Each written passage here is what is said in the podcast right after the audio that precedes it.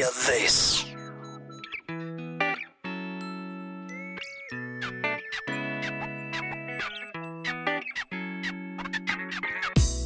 Hello and welcome to the Here Be Dragons podcast, your podcast to those kitesurfing spots that are off the beaten track.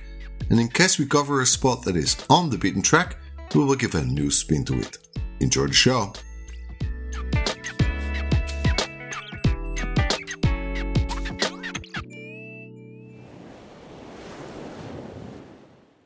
Hello, friends, and welcome to the Here Be Dragons podcast, the best podcast to the most amazing kite and windsurfing spots on the planet.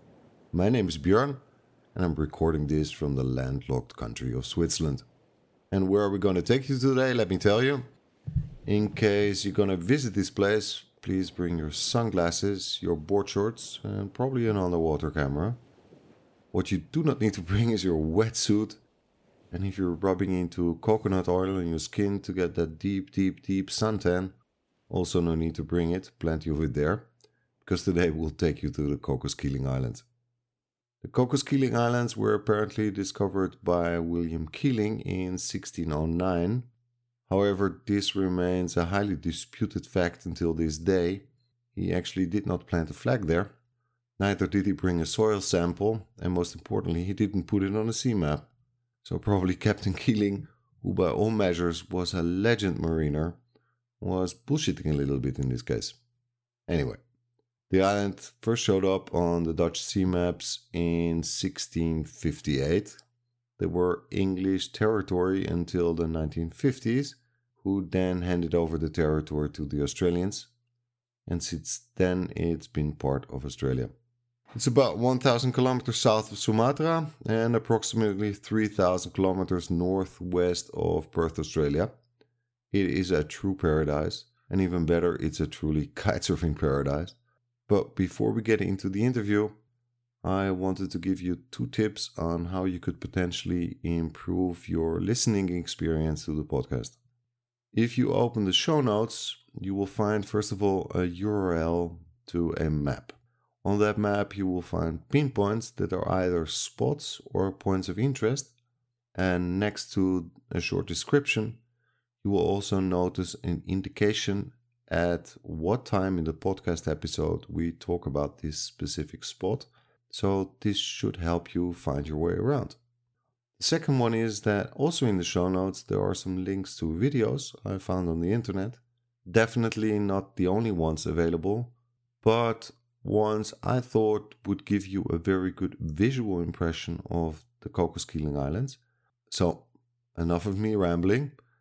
And now, without further ado, let's go to the interview. Today, I have the pleasure to welcome Jen Phillips. Jen Phillips is the founder and owner of Zephyr Kite Tours. Jen runs the company, and they have made it their mission statement to take kiters to truly unique and awesome destinations. Until now, and I have to stress until now, their main destination has been the Cocos Keeling Islands. And I must say, really a perfect spot to cover on the podcast. 24 7 winds, picture perfect beaches, and a totally unique culture, which I hope Jen will talk a little bit about in more detail. It's located in the middle of the Indian Ocean. Well, not really in the middle of the Indian Ocean, but I think you get what I'm saying. It's probably one of the most remote atolls on the planet, I would say a perfect match for the mission statement of the company. I just said main destination because Jen told me offline that there are some plans to expand to new destinations, and maybe we can get an inside scoop uh, later on in the podcast where she can tell us a little bit about what her plans are. Jen has spent the past 18 years discovering, traveling the best kitesurfing spots around the world, and now she enjoys the business side of it leaving the tour guiding, teaching, and hosting to her professional and especially passionate team. Jen, thank you for coming on the show. Hello, thank you for having me, Bjorn. Tell us a little bit about your background and how did you end up doing what you're doing now? Oh, um, well, guess it started when I was six, when my parents, uh, we'd go camping and they taught me to windsurf. Um, back in the 80s and you know big boards big sales. I was so small. My dad, like my mum sewed a sail. My dad engineered like a mast of a boom, and I'd been surf. And then at 21, um, I was a zookeeper. I was at uni, and I had this. I was a windsurfer, which is unusual. And I had a friend, and we both decided to go to Fiji on a windsurfing holiday. And so I was a windsurfer, and um, which is quite unique for Australia because not many people, um, everyone windsurfed in the 80s, but you know, it kind of phased out. It got big and heavy and difficult. So um, I was still a windsurfer. My friend and I, we went to Fiji with a group of people from Melbourne. And I took my big heavy board and I took my big aluminium mast. I still couldn't even water start. Um, went to Fiji for 11 days. We had half a day of wind. And it was the best holiday that I ever had. and I, I didn't even get to windsurf. It rained. There was no wind. It was had to be the worst windsurfing holiday you could go on, and for some reason it changed my entire life because one of the guys on tour said, "Did you know that you can travel around the world and teach windsurfing?" And I got home, I quit uni, I dropped my boyfriend, I moved interstate, so I moved to Melbourne and um, became a windsurf instructor. So that's sort of where that started. And then, of course, within a few years, I became um, a windsurfing trainer and I went to overseas to Greece, uh, to England to hope to get some work in the European centres. And I got a job with um, Club Vasiliki in, in Greece. Um, they were awesome. Loved and love working with them, and they I pretty much base my business these days on on them, um, on the what I learnt there. And uh, I was lucky enough to go to Venezuela in the year 2000, and kite surfing had just um, started. So yeah, so I was windsurfing and teaching windsurfing there, and had to go over kite, and um, and it was funny because I when I left Melbourne, my boss said, "Oh, kite surfing will never take off because they can't stay upwind." And I was in Venezuela. I had to go, and I couldn't keep it upwind because I was so small. I'm I'm only a small person, and I if I wanted to, you know, stop, I'd have to fall off because the boards were so big. I came back a year later, and everyone was staying upwind. The shop I worked in had kites. Um, you know, no one windsurfed anymore. How mistaken was he? Was he? kite surfing will never take off. no, he said it will never take off unless they can start going upwind. so um, for years we were in in Australia, they were just going downwind on big old windsurf boards. So it was, it, yeah, that's how I got into it, and um, I was hooked. I just I wanted to travel the world, and I wanted to be in the water. So that's it. So uh, a few years after the, uh, coming home as a um, professional windsurfer and a, and a kite surfer, I became, um, I think maybe the first or second girl, female windsurf kite surf instructor, and I opened a kite school, um, kite surf, windsurf, and kayak school in Victoria. And of course, um, it's cold in winter, and I needed to find my own tropical paradise, and you know that's where where when I found Cocos. Yes, because that's what I wanted to ask you. I mean, you have been around the world and you've seen a, a, a significant number of spots. And I mean, Cocos Keeling is a beautiful place, but it is remote. So I thought, why did you set, set up shop in Cocos Keeling? Uh, well, no one was doing it there. Well, actually, that's a lie. There was somebody taking people kite surfing there, but it wasn't so much of a professional gig and um, coming from across the country from the east coast to the west coast of Perth and then having to fly that distance again further west, it was a lot of investment of my time and energy to take people there and money. I had no money, of course. And it was awesome. We we went there. Um, I knew I needed to find something, some somewhere to go in winter, um, for not only for myself but my clients. Um, I went to Vietnam the same year, like a few weeks earlier. Um, it was okay, but um, you know, there wasn't uni- anything unique. Anyone could go. It was a bit dirty. It wasn't that windy. And three weeks later, I went to Cocos. and the, the way I found Cocos was I was living in this small country town where I had my windsurf kite surf school, and a friend of my boyfriend's at the time was sitting there watching his friend windsurf, and he goes, "You should come to Cocos." And I said, "Oh, you know, I've heard of that because there was a windsurfing school there." And uh, he goes, "Yeah, I live out there, and this guy's um out there as a market guard, like trying to grow veggies and stuff." And um, he goes, "It's windy all the time." And I'm like, "That's not true. There's nowhere like that." And he's like, "No, nah, it's windy all the time. You should come out." And um, a few of us went out there, and we were there for three weeks, and it did not stop. It didn't drop under 20 knots for three weeks. This is maybe a good segue to the wind. What I think is pleasant about the Cocos Keeling Islands, I've never been there myself, but you experience the trade winds, don't you? Yes.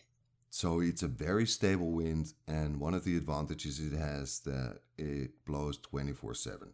It blows the whole day and almost every almost every day at a very stable very stable it's between 15 and maximum 25 knots isn't it something in in this range it depends like it these yeah, we, we do get stronger. But yes. So when is the best time to visit? So the trade winds comes through the top of through from the Pacific through the top of Australia across that um strait area and then blow off through to, into the Indian Ocean. They do they do come in around June, um May and June they start and they start fading out around November December.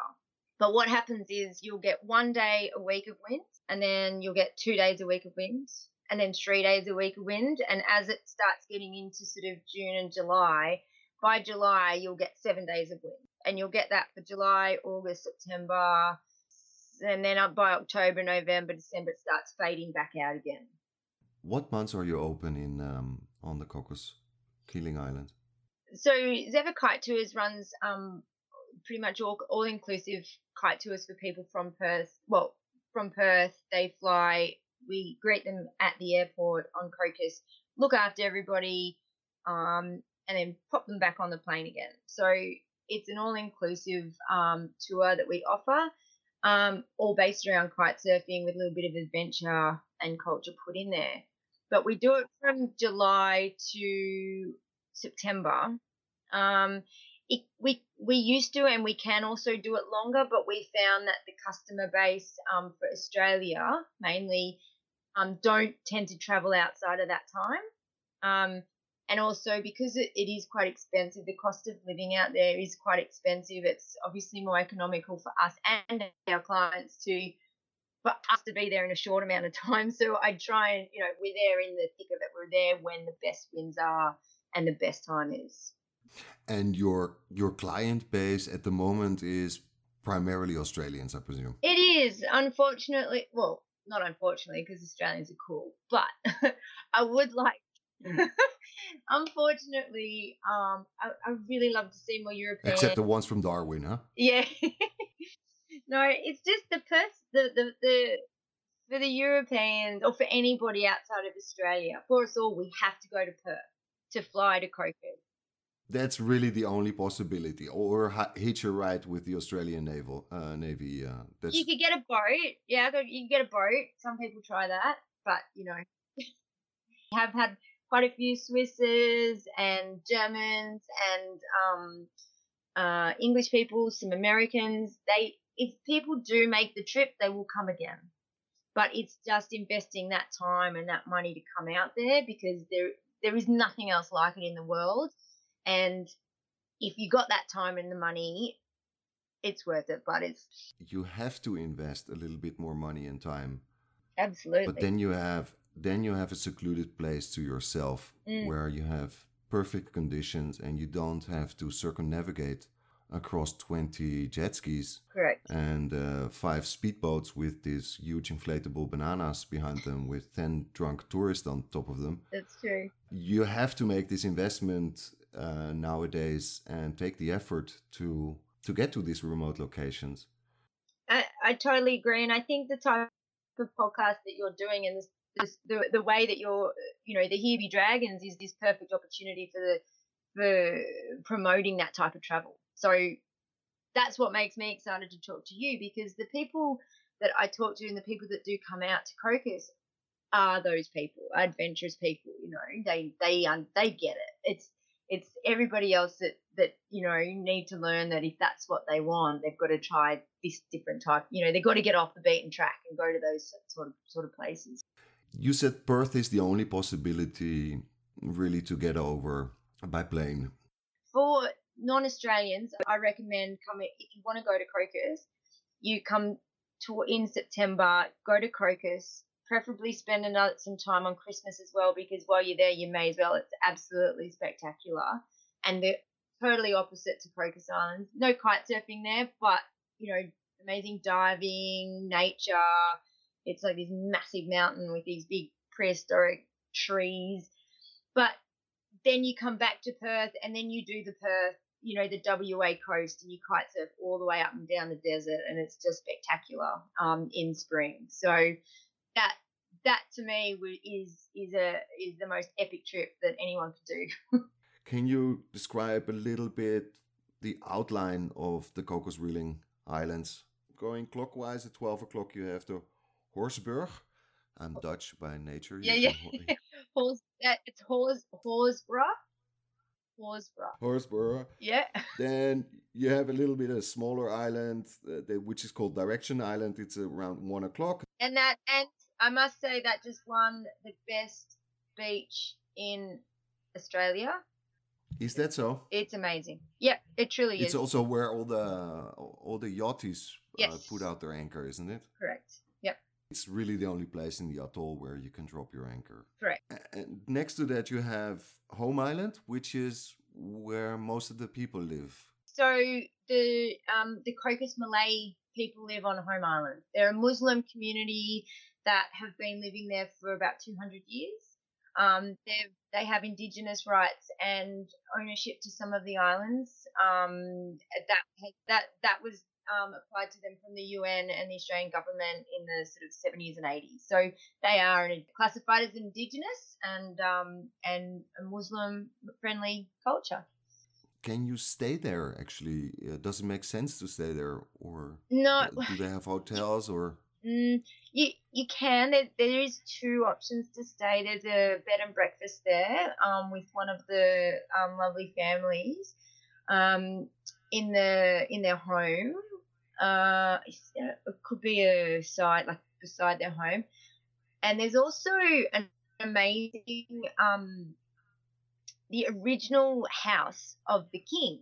He is a sort of a self-proclaimed king, but he had ownership of um, islands, the Clunies Ross, they built this amazing uh, house that now a private um, is, is owned privately by um, uh, Lloyd and Averill, and they have restored it. It's like antiques. It's uh, it's absolutely amazing. It's like a throwback in time. This big English colonial mansion on this tiny tropical atoll and you can actually stay in that house with them and they'll provide an amazing um, experience for you um, on home island the difference between the two is if you stay in uh, oceania house you know it's like staying in a big old hotel um, mm-hmm. with western rules so you can drink and you can um, swim and, and all that sort of stuff but staying in the muslim community which home island generally is they are a non um, you know, they're a non-drinking community. Um, they're very modest. They're Muslim. They pray. So, you know, you can't get around in a bikini. You've got to cover your shoulders. You've got to have a shirt on, all that sort of stuff. Okay. So they're not particularly open to, to tourists, but they're definitely friendly and welcome.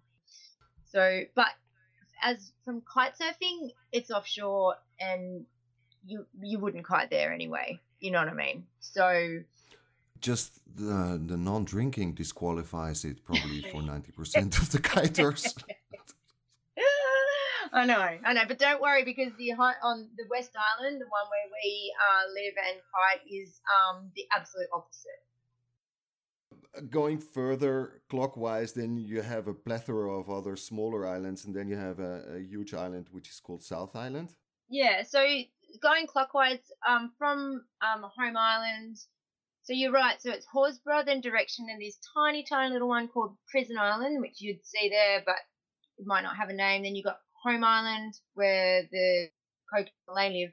And then you've got this big island. It's called it's called South Island, but it's probably got about maybe 17 or 18 islands in that. And then you have a few little other ones, Pulo Blam, Pulo, um, Pulo Blam, Pulo Blan Mara, and then Pulo Maria, which is absolutely beautiful, just off the coast of West Island, which is the big, long one. Obviously, on the west, it's a bit more like a fishhook, you know. It looks, and that's that's West Island. So that's the one with the settlement. That's the one with the the airport. Um, it's the one with the pub. It's the one with the golf course and it's the one with um, the kite school on it. Where you when you uh, where you are based, and that's really uh, an Aussie enclave, isn't it? It's as Aussie as you can get. So horrible BBQ all the time. yeah, singlets, barbecue, yeah.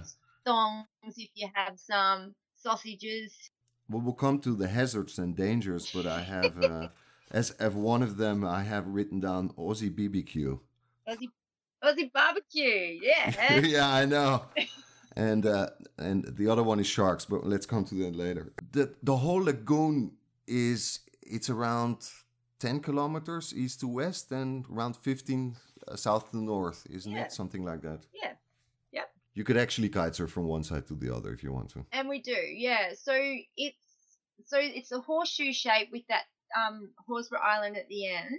Um, and I have to mention there's actually 27 islands. There's 26 islands in that little circle we've been talking about, but there's actually a 27th island which is called North Keeling Island, which I think is 20 or 25 nautical miles north of the main 26 islands. Um, and yeah, that's um, that's a national park. It's absolutely amazing, of birds. Um, but um, of the 26 um, islands of the Cocos Atoll, it's just the top of a volcano. And so on the inside of that, up towards South Island and the top end of, or the south end of West Island, it's uh, it's very shallow water. So the, the wind and the waves hit that southern southeast end, and then it sort of fills up the lagoon from that end, and then starts flowing deep out in towards the open channel towards Horsburgh and so it gets deeper and deeper as you go towards the mouth.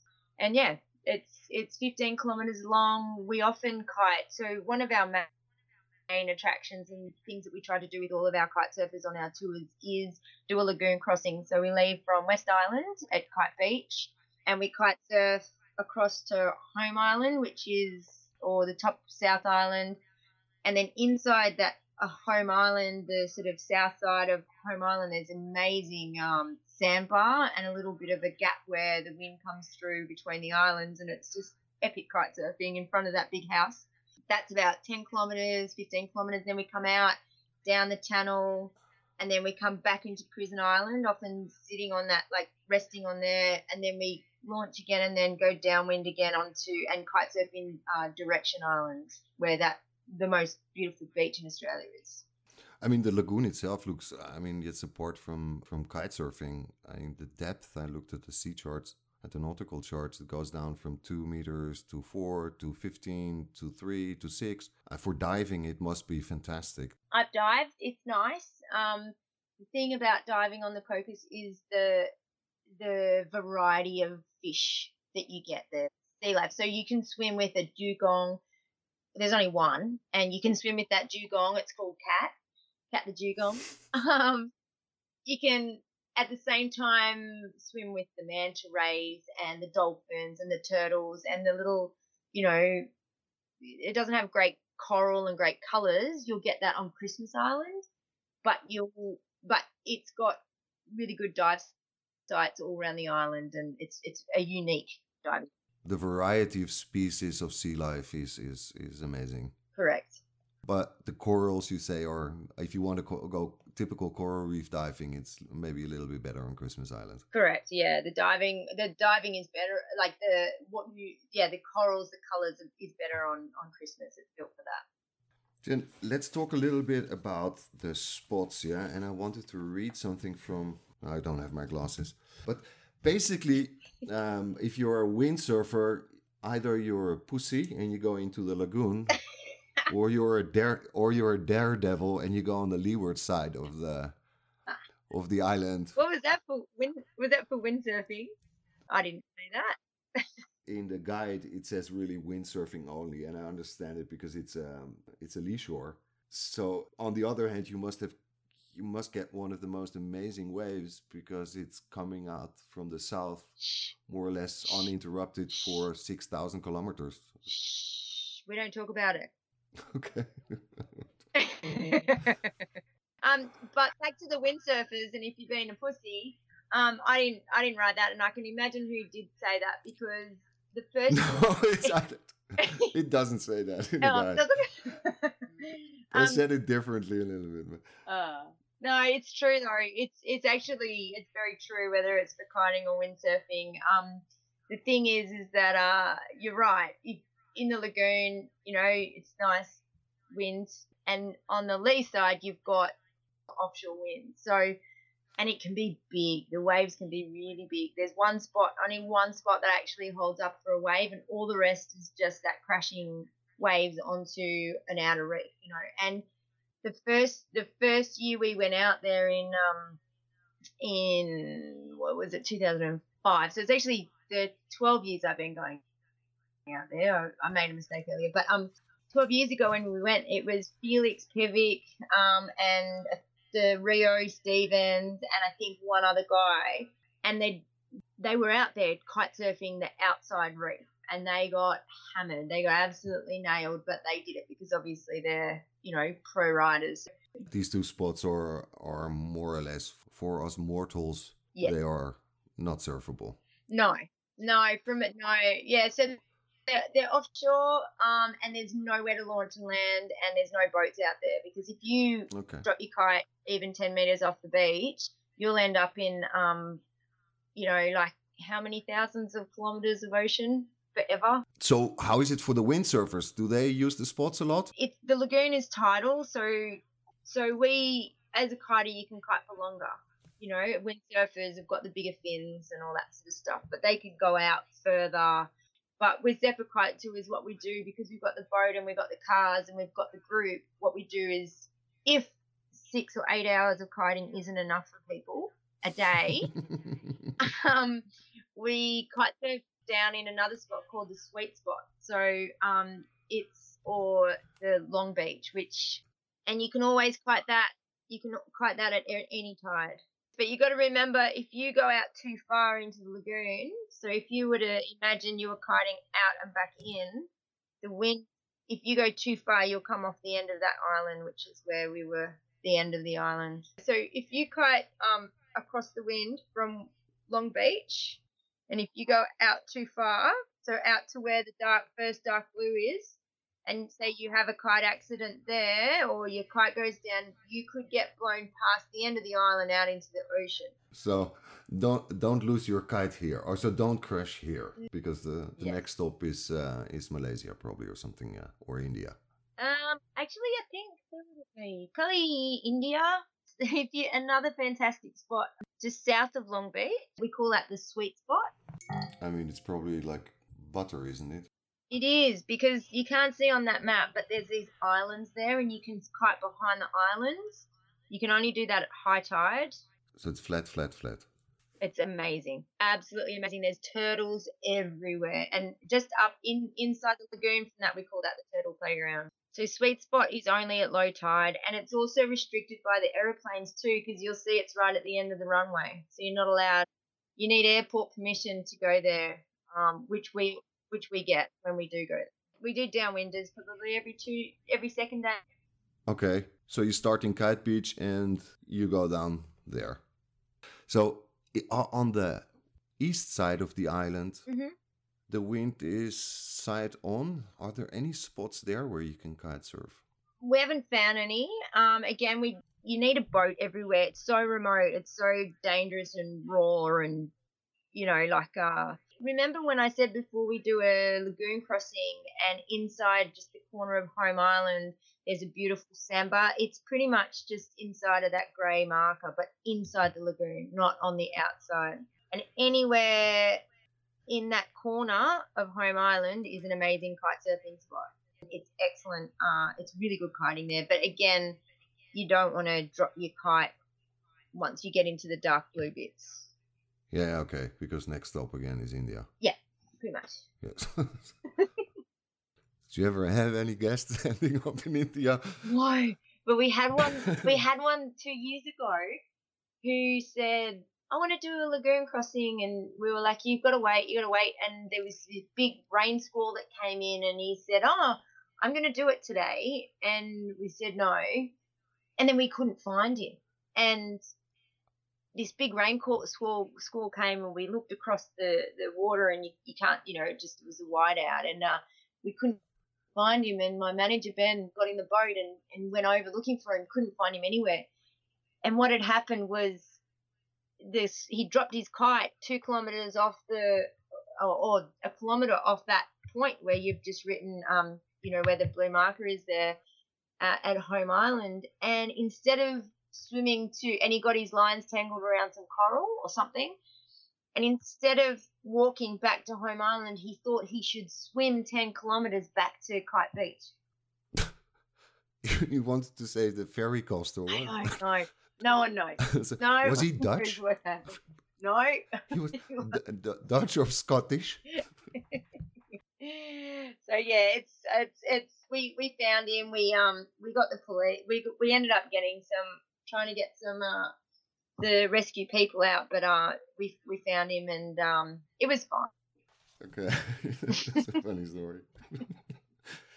But the I'm thing, sure yeah, the thing the thing about Cocos is um anyone can go out there and kite surf um outside of um you know our organized effort groups and um you'll have you'll have a good time but you not having a boat and not having the local knowledge you won't get the most out of you know going that distance because the whole the what the what's so good about the island is being able to go to all these islands with no people on it and do the adventures and you know we're the only ones that that have the boat and the local knowledge. So yeah you can go there but you'll just you'll be really sort of confined to to that one beach for safety for safety more than any anything else.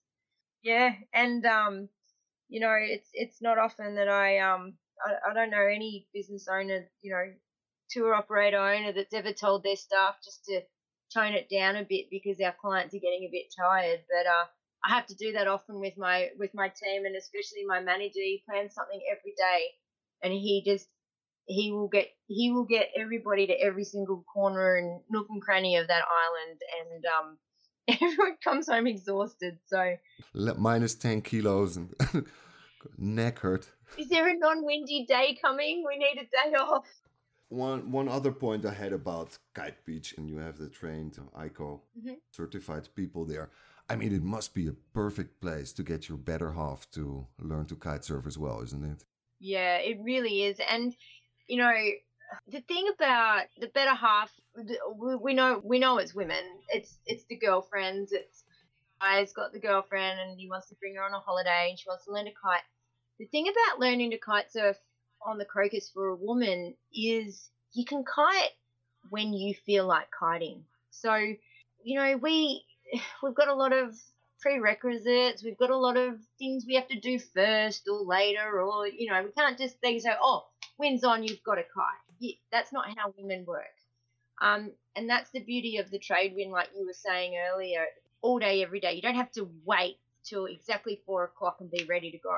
You know, whatever you wake up to is generally what you'll get for the day.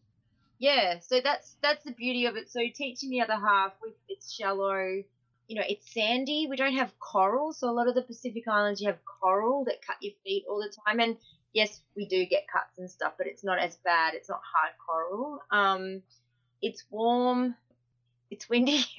We've got, I, I forgot to mention before, we do offer um, kite hire and it's all the, the best of North. So I have all the newest Neos and Evos and Gonzalez boards and all the new harnesses. So it's, we use the best gear to teach people on.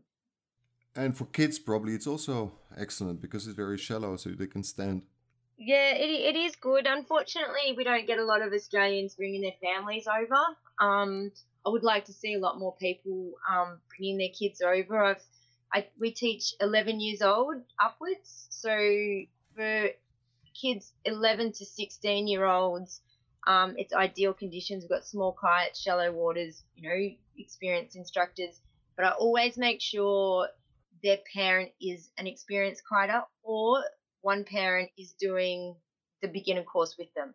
I'd love to see more kids on Cocos learning to kite. It would be absolutely, it would be just awesome. It's a cost question, of course. I mean, flying with your whole family, you know, it gets into the budget. Absolutely. There is a medical facility on the island, isn't there? Yeah, there, there's actually two hospitals on the Cocos. So yeah, for about 800 people, it's pretty. Uh, it's a it's pretty good service. So yes, there is a hospital if there's a problem, and if there's a big problem, that little aeroplane will come from Perth, pick you up, take you back to Perth, you know, sort you out over there. Let's talk about the elephant in the room sharks. there is no such thing. They don't exist. They don't. There's no such thing. They're like a mythical creature. Okay. Dolphins in disguise. I'm so sick of shark stories. I am sick of them because um, in Australia, on the east coast, in Newcastle, in Queensland, it's all about shark, shark, sharks. Yes, they're dangerous. Yes, they take people. But I do have to clear something up is that there are quite a few Cocos Islands around the world. And a lot of people mistake Cocos Keeling Islands with the Cocos Islands off the coast of Costa Rica. And it's the Cocos Islands off Costa Rica that is renowned for the sharks, the hammerhead sharks, the bull sharks, the whatever sharks, the dangerous sharks that everyone goes diving with, all that sort of stuff yes, there's sharks on Cocos Islands, but they're but predominantly reef sharks, aren't they? They are, and they're everywhere. They're absolutely everywhere. So we we often find ourselves kiting with um, reef sharks, swimming with reef sharks, surfing, snorkeling. They're all there. Um, there are bigger sharks. Um, there's bronze whalers. Apparently, there are some tiger sharks. I've never seen them. Um, but to date, no one's been eaten by a shark on Cocos Island especially the lagoon in the south, it's also far too shallow for them. They can't even get there. True, but we don't know what's in those blue holes. you were getting along so good, Jan, by convincing everybody that there was no problem with sharks, and then you just said this. Hey, no, I uh, said you don't know. I didn't say. No, look, there's always stuff talk of sharks. You know, wherever I go, I'm an Aussie. Oh, sharks. You know, oh, you're going to kite in Australia. Watch out for sharks. Yes, they're there, but you know, you gotta choose what you want to do in life, don't you? From the land animals, uh, cats, goats, mm. and a couple of coconut crabs, or are there? um, yeah, it's it's funny. The Cocos Islands have um, when they were discovered and turned into a coconut plantation. So the whole island was um stripped of its native bush and planted coconut trees for industry in the um 1800, 1800s and um so obviously all the native like all a lot of the crabs got um, died or got eaten, and um, any native snakes or birds or whatever. There's not a lot of native stuff out there, unfortunately. Um, but um, yeah, they've had it used to be the quarantine island for Australia, so quite a few years ago there was six elephants. You're kidding me. Yeah, there's been buffalo, ostrich. There's been all sorts of animals that have come through the island, and Ah, so they put them there in quarantine. Yeah. So if you go and yeah, if you go on the map and you go over to the shack, yeah, all that area was the elephant enclosure. Oh, funny. yeah. And then they shipped them to to Australia. Yes. We'd go down, we'd drive down to the surf, we'd be surfing and we'd be hearing the elephant like, you know, making whatever noise they make. And um it was pretty cool. Pretty exotic. Um where to eat and where to stay if people book with you guys, you for a complete package. Is it a must, or people can take the complete package? Yeah, look, the thing about the Cocos is it's so remote and there's not a lot of people there tourist wise so it's really hard for businesses to provide a consistent service and so they they try. There is a really good cafe there, Maxine. She does a great job. There's a few Malays that make um, the food, but again, it's hard to get to Home Island or it's hard for them to get over to West Island. So it's evolved that we do, yeah, we do provide the food. We have a cook. Um, we ship food in from um, uh, Perth or get it off the island or um, get the island uh, food providers to cook for us. I have one question golf because I So saw one good. you have two two videos out there I think one is more recent and the other one was I think a party but it was you were playing golf next to the airport actually there is a sort of a golf course isn't there or Yeah, a couple of holes at least golf. It, it's funny because golf out on the Cocos is the most memorable thing I think you, anyone does on the Cocos Islands. Kite surfing's great, you know, snorkeling's great, but if you actually put in the time to go and play golf, you will get the true culture and nature of what these islanders are all about. The Aussies, anyway. So it's it's hilarious. It's a it's a runway that you have to hit off. So it's called Scroungers Golf. I don't know. It's it's people know it as Bros Golf, where you're in a team and you hit off, and um, the furthest ball wins in your group. So you pick up your ball, you drop it, and then you keep playing on. You register, you get put in your group with one local, and they're usually pretty pissed by this stage already. And you have to buy a six pack of beer, and they give you an esky with ice, and you stick it on your golf buggy, and you're in your group, and you have to hit off in front of everybody, and you got to try not to hit the cop shop, and it's not allowed to land on the runway. But is it actually a golf course or because I saw that there is actually a green It's a real life um, golf course. It's a registered golf course. with your permission I will include in the show notes uh, the two videos Sure. and you have one where this is golfing with the beer going on and it's it's pretty funny actually It, that's what it is. It, and it's actually it's proper. I, I don't know the technical name of it for a registered golf um club, but it is a proper golf club where they do do tournament golf. But on Thursday nights, the locals go down. Oh, sorry, the tourists go down. You get pissed with the locals, and you you. It's all about bagging out each other out. And when you come back, you've drunk all your booze. You get back, and then you win these prizes, or you win these. Um, I guess you're the loser, and you have to drink out of either a boob cup or like a penis cup if you're a man okay or a woman. And then you go to Skull it, and then you go to the pub and you eat chips and you get pissed with all the locals. So, and the thing about the golf is that if you play golf with the locals, they will remember your name. They will say hi to you in the street. Even if you come back 20 years later, they will know exactly who you are and they will be your friend forever. It's it's the most you know inclusive, fun, great. Um, the you know yeah the best experience I think that you can do on croaks, Cocos outside of kite surfing. the staying is decent but it's down to earth is that would that be a good- inappropriate Yeah, I, w- I would say that um the, the accommodation, the worst accommodation on the island and the best accommodation on the island is all exactly the same price. So, you know, why why live somewhere a bit crappy when you can live somewhere decent for the same price? You know, so we get um in our um packages. I try and get the better accommodation based on availability. Some stuff just isn't available because there's not much there, but I get um, really nice accommodation. So it, it's really nice when you're there, but like you said, it's down to earth. Once you're there, we go to Kite Beach, it's off grid. Once you play golf, you're getting a bit pissed and a little bit dirty, you know. Once you go to home island, you've got to put on, you know, you've got to start, you've got to be good, put on your proper clothes for cultural, you know, reasons you get to Direction Island, you can run around naked if you wanted to, and you can go snorkeling and go, you know, go on the rip, and then, you know, it, it's just this crazy mix of, or you've got to be open. You can't be posh. You can't you can't be posh and and have a good time on Cocos. then you should go to the Seychelles or the Maldives Exactly. You need the same amount of money, but you've got to be able to let you let let you let your hair down.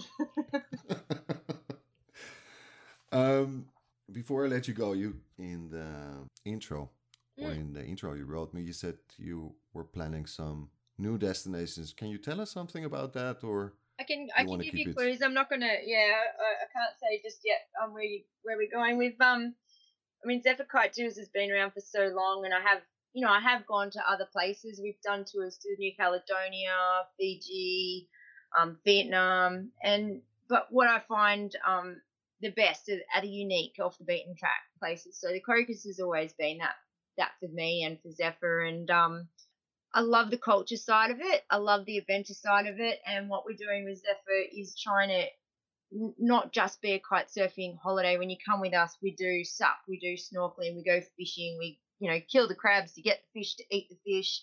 You know, we go to the golf. You know, all that's what I've found. With we're about to go to another destination in Australia that, um, to be honest, is very similar to um, the Cocos, but um, on the on the upside, positive side, it's uh, got a lot more culture. So we're more immersed in the actual local culture. Um, but in saying that, on the downside, it is going to be a drier. It is dry. Unfortunately, no alcohol. But what we're going to be doing with that is we're going to have we're going to have trade winds. We're going to have a lot of fishing, a lot of diving, a lot of supping, um, and uh, did I say kiting? Because we'll be kiting a lot. Um, but yeah, that's something that I think would suit your show. So maybe we talk about it next year. Absolutely. So Jen, to close off the interview, I will of course put all your contact details where the people can find you in the show notes. That'd be great. Thank you. What's the best uh, best way? Go to the website, or you have a Facebook yeah. page as well.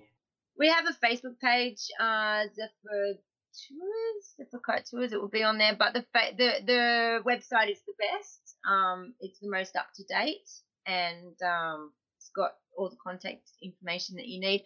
Also got an Instagram page that um is that looks pretty good. So that's Zephyr Kite Tours on Instagram. Jen, thank you very much. It was a very interesting discussion. Thanks for coming on the show and hope to talk to you soon in a year about your new destination. Look forward to it. Thanks, Bjorn. I sure hope you enjoyed that interview, but before we end the show, I wanted to ask you for three favors. First of all, please advise the show or refer the show to one of your kitesurf buddies so we get the audience up. Secondary, if you want to rate the show on iTunes, please do so. It will help other people find the show more easily. And third and most importantly, please subscribe to the newsletter on the website. You will find the info in the show notes so I can inform you when a new episode has arrived and what it's all about. And with this said, hope to talk to you in two weeks. Take care.